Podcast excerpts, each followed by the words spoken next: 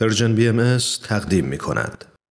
اما هفته گذشته امیر هوشنگ ابتهاج متخلص به سایه از شاعران نامدار معاصر و شخصیت برجسته فرهنگی ایرانی در سن 94 سالگی به دور از وطن در شهر کلن در آلمان درگذشت.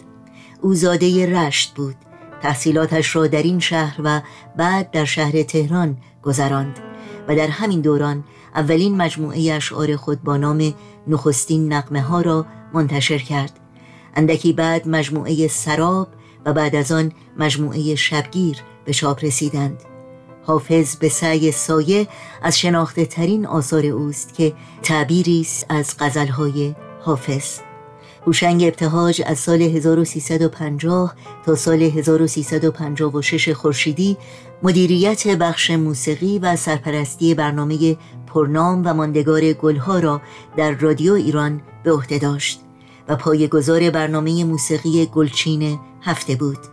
غزلها، تصنیفها و اشعار زیبایش برای همیشه با موسیقی سنتی ایرانی در هم آمیخته. و موسیقیدانان بزرگی مانند استاد محمد رضا شجریان، استاد شهرام ناظری و استاد حسین قوامی اجرا کردند. در ششمین جشنواره بینالمللی هنر برای صلح نشان عالی هنر برای صلح به هوشنگ ابتهاج و سه هنرمند دیگر اهدا شد در مورد بازداشت و زندانی شدن خود در سال 1362 هوشنگ ابتهاج می‌گوید به مدت 84 روز مرا با چشم بند در راهرو و کنار مستراح نگه داشتند و همانجا روی موزاییک باید میخوابیدم.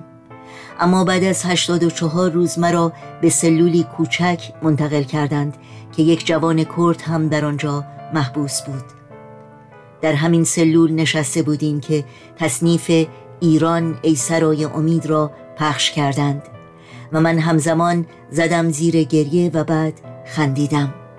آن جوان کرد از من پرسید که دلیل این حال چیست؟ گفتم شعر ایران ای سرای امید را من نوشتم. گفت پس تو در زندان چه می کنی؟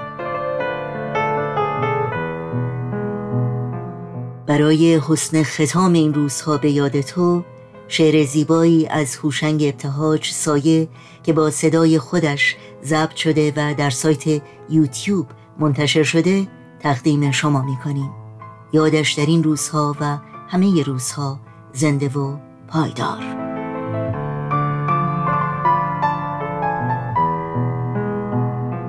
از روی تو دل کندنم آموخت زمانه.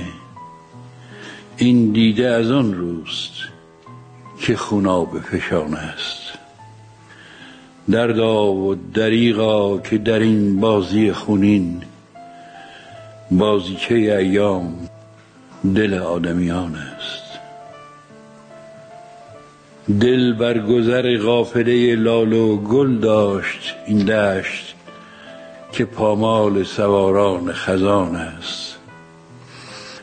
روزی که بجنبد نفس باد بهاری بینی که گل و سبزه کران تا به کران است.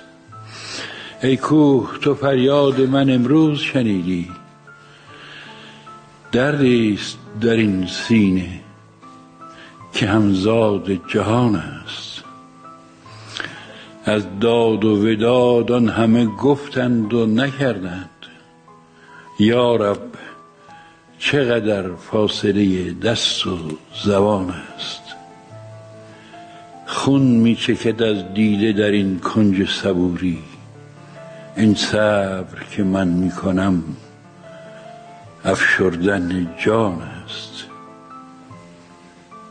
از راه مرو سایه که آن گوهر مقصود گنجی است که در قدم They're all Rwandans.